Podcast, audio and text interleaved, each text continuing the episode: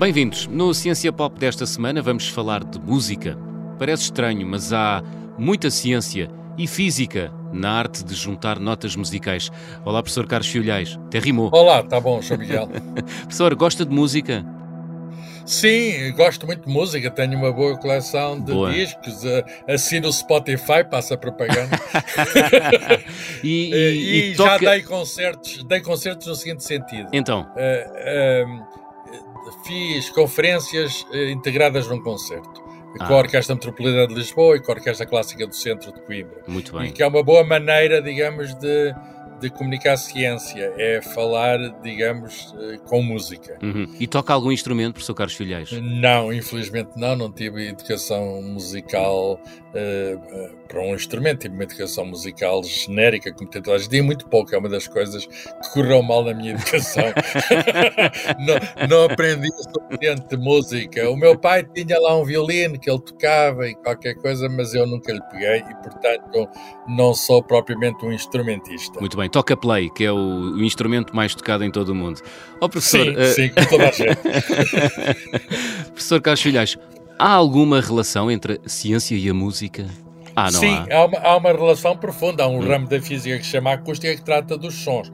Os sons constituem a música, são os ingredientes básicos da música, são ondas. Uh, e, e as ondas têm de ter uma vibração que as origine. Por exemplo, eu estou agora a falar, uhum. uh, há umas cordas vocais na minha laringe que uh, originam, digamos, vibrações que fazem deslocamento do ar que, enfim, transmitido pelos microfones, etc., chega até aos nossos ouvintes. Uh, eu não estou a cantar, estou a falar, mas se eu tivesse jeito, cantava até.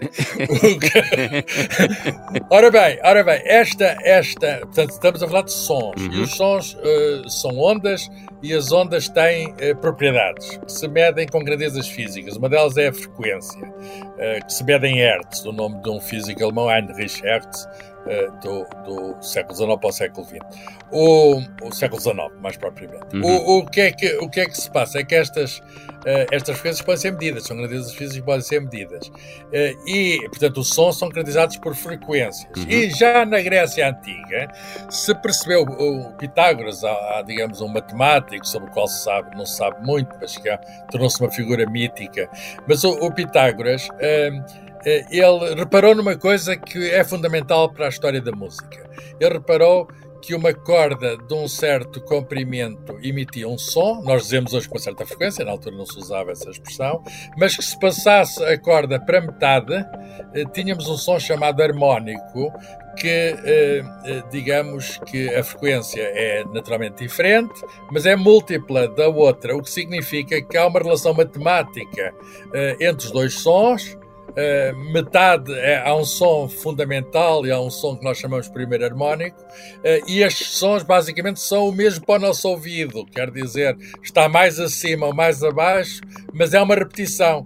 Por isso é que nós, na escala musical, usamos Dó, Ré, Mi, Fá, Sol, Lá, Si. Dó repetiu ao fim da. Uh, temos sete notas, a oitava, uhum. a oitava é igual à primeira, mas enfim, é a mesma nota musical, mas mais acima. Pois. Mais acima, com uma frequência mais elevada, o som é mais aguda. E, e nós dividíamos o intervalo um pouco de uma forma convencional, usando até um número 7, não é? E, portanto, nós chamamos oitava porque é a repetição a seguir à sétima, e há sete intervalos ali, e há sete intervalos, a oitava que é, digamos, o intervalo, até se repetir, e há sete notas ali que nós usamos na escala ocidental, da música ocidental, que não é necessariamente a, a, a escala, digamos, necessária, absoluta. Uhum. É uma convenção que já vem dos gregos e depois foi usada usada na Idade Média e que tem variações, há uma grande discussão sobre isso. Portanto, o fundamental é que um som pode-se quantificar, tem um número, uh, o som corresponde a uma certa frequência e a combinação de sons é isso que faz as harmonias. E, portanto, a boa música é uma combinação de sons que é agradável ao nosso ouvido, ao nosso cérebro. Ao nosso ouvido significa ao nosso cérebro. Claro. O cérebro está ligado, está, o ouvido está ligado ao cérebro. Uhum. E, e, e, há um ramo até da psicofísica que liga a acústica à neurologia. Porque o que é espantoso é que os nossos cérebros, em geral, tal como o meu, gostam de música. Exatamente. Nós apreciamos, nós apreciamos uh, todos, uns de maneira diferente, mas apreciamos todos a sucessão de sons que constitui a música. E é fantástico porque uh, todos conjugados transmitem sentimentos e isso é fascinante, não é? exatamente, a música é, é, uma, é uma expressão de arte. Uh, é, que, é interessante como é que esta combinação de sons uhum. desperta em nós essas sensações, mas não é muito diferente da composição de cores num quadro que desperta em nós também sentimentos e hum. emoções. A arte tem este poder, que é um poder que eu até uh, atrevo-me a chamar de mágico. É verdade. Porque é muito difícil, embora as cores sejam explicadas pela ciência, as notas são explicadas pela ciência, mas é muito difícil que a ciência consiga descrever as emoções que nos resultam de uma questão que vem de uma obra hum. de arte. Professor Caixilhais, o nosso ouvinte eh, João Gaspar, a quem agradecemos as simpáticas palavras, enviou-nos um conjunto de perguntas por e-mail relacionadas precisamente com a escala musical. Diz o João Gaspar que a atual nota Lá, este que vamos ouvir agora, é a nota de referência da afinação dos instrumentos e que tem a frequência de 440 Hz. Mas nem sempre foi assim, professor, pois não? Não, o, o, a frequência, aquilo que chamamos lá já foi outras coisas. Não? Isto o mundo está sempre frequência... em mudança. É, uma, é, uma das, é, um dos princípios básicos do ciência pop, não é? Que se aprende rapidamente. Exatamente. e, e o, o, lá já teve outras frequências. agora assentámos desde 1939 nos 440 Hz, mas, uh, por exemplo, no século XVIII, no tempo da música barroca, o, o lá uh, era qualquer coisa, até era variável conforme os músicos. 415 a 428 Hz, portanto estava mais abaixo, hoje está mais acima, está mais agudo. Portanto, grandes músicos do barroco, como Handel e o Mozart, usavam para lá um, um, número dessa ordem de grandeza, mais exatamente 422,5 Hz. E, portanto, o que faz a diferença, faz alguma diferença. Eh, não, quer dizer, um ouvido treinado consegue discernir entre uh, o, o lá desse tempo do Barroco hum. e, o, e o lá de agora. É curioso que foi, uh, portanto, tínhamos um problema com é que se afinavam os instrumentos, sei lá, no, numa igreja, o organista tocava, enfim, com aquele órgão, mas depois um órgão de outra igreja já tinha outra afinação e hum. a peça resultava necessariamente diferente.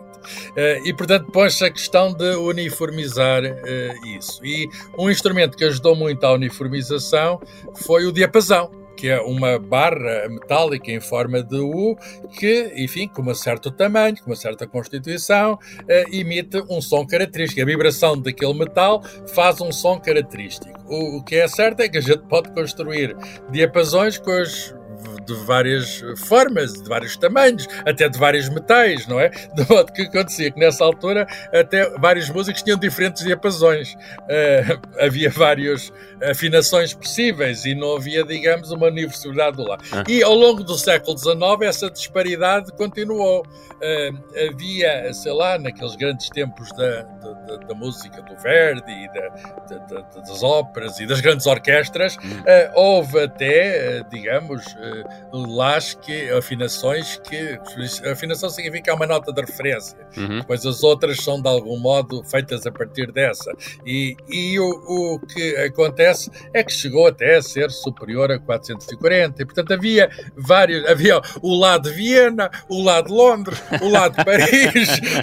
Havia vários lados conforme o sítio era o seu lá e isso até em Portugal digamos que que, que, no Teatro Nacional de São Carlos, por exemplo. O que, é que, o que é que acontece? Era preciso uma uniformização. Eh, já no século XIX, eh, músicos como Rossini Berlioz fizeram um acordo, mas era um acordo francês. Uh, em 1859 fizeram um lá de 430 uh, Hz uh, e em 1939, portanto no início da Segunda Guerra Mundial, um conjunto de países, num acordo mais internacional, França, Inglaterra, Alemanha também, fizeram um lá que é o atual de 440 Hz, que haveria de ser é uma convenção internacional que haveria de ser confirmada um, em, em 1953. Não quer dizer isto, portanto, é uma convenção que aceitamos ou não. Nem toda a gente a segue, não é? Nem toda a gente a segue. Mas é, é um conjunto de países, é referência internacional e, portanto, é, serve para a afinação, digamos assim, geral de, de, de, de, enfim, que nem sempre é fácil, dos músicos e das orquestras. Muito bem.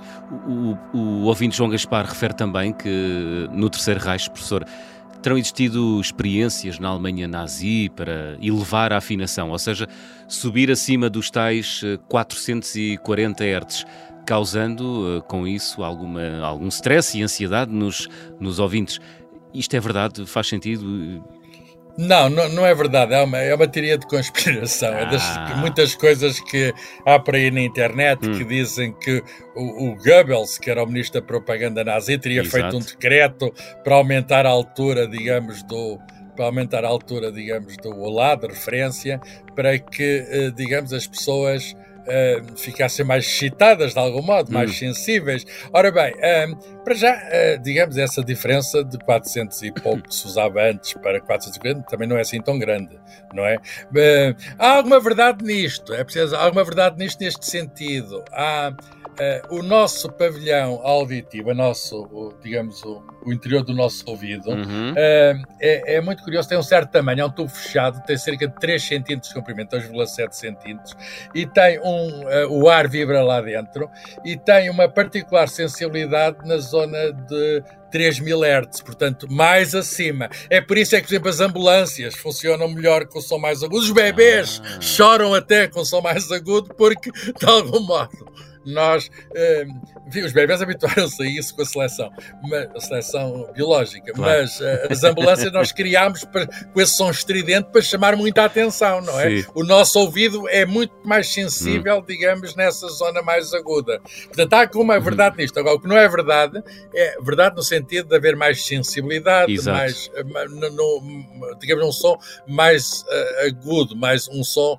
nós dizemos mais alto, mas mais alto não se quer dizer com maior intensidade. Claro significa apenas com frequência maior. Hum. O que não é verdade é que os, os, os alemães, que eram os malvados, todos sabemos, Exato. mas que tenham feito isso com a manobra de, de, de algum modo, de dominar a, a população e fazer, e fazer, digamos, uma afinação geral do povo alemão. Está desfeito então uh, esse, esse, esse mito, professor. Temos que avançar, temos com pouco tempo e tenho aqui uma última pergunta. De qualquer maneira, em 1953 chegou-se então a essa tal convenção de uh, fixar o lá nos, nos 440 Essa mudança da afinação implicou, claro, mudar instrumentos e um desafio para os cantores. Uh, tiveram de cantar de forma diferente, não é? Sim, sim, tem, é, de algum modo tem de puxar, para, tem de puxar mais acima, hum. quer dizer, uh, o, o, cantar hoje, sei lá, uma ópera do, do Mozart é diferente do que se cantava no tempo do Mozart. E, e até diria que de algum modo é um bocadinho mais difícil, porque puxa mais acima. É preciso ver que quando se canta mais acima, estou a falar da voz humana, uh, mas posso também falar dos, de cordas, de instrumentos de corda, ou do, por exemplo no piano, que tem uhum. aquelas cordas esticadas. Mas quando se canta mais acima, as nossas cordas eh, vocais estão sob maior tensão, portanto é mais difícil. E, e até pode haver mais problemas para a saúde, inclusive pode romper a corda. A mesma coisa, por exemplo, no, no instrumento de corda, um violino ou num piano, uhum. o que acontece é que se afinar mais de modo a mais acima, o que acontece é que estão mais suscetíveis a quebrar e, portanto, há riscos para a saúde humana hum. e riscos para a saúde do instrumento se, se, se puxar para cima. Mas, de qualquer modo, é verdade, eh, é um desafio, é um desafio, há uma dificuldade e, e, digamos, a música de Mozart não soa hoje como soava no tempo do Mozart. Fantástico. Isto, talvez nem, nem toda a gente saiba. Já aprendemos qualquer coisa. Professor, Oxalá tenhamos respondido às dúvidas do nosso ouvinte João Gaspar, a quem agradeço uma vez mais as pertinentes questões. Quem diria que há tanta ciência na música? Já sabe, se tiver dúvidas ou interrogações científicas para colocar ao professor de Física e divulgador de Ciência Carlos Filhais, o e-mail é o ouvinte.observador.pt. Professor, até dois oito dias. Até dois oito dias. Ficamos Boa música. da próxima. Obrigado.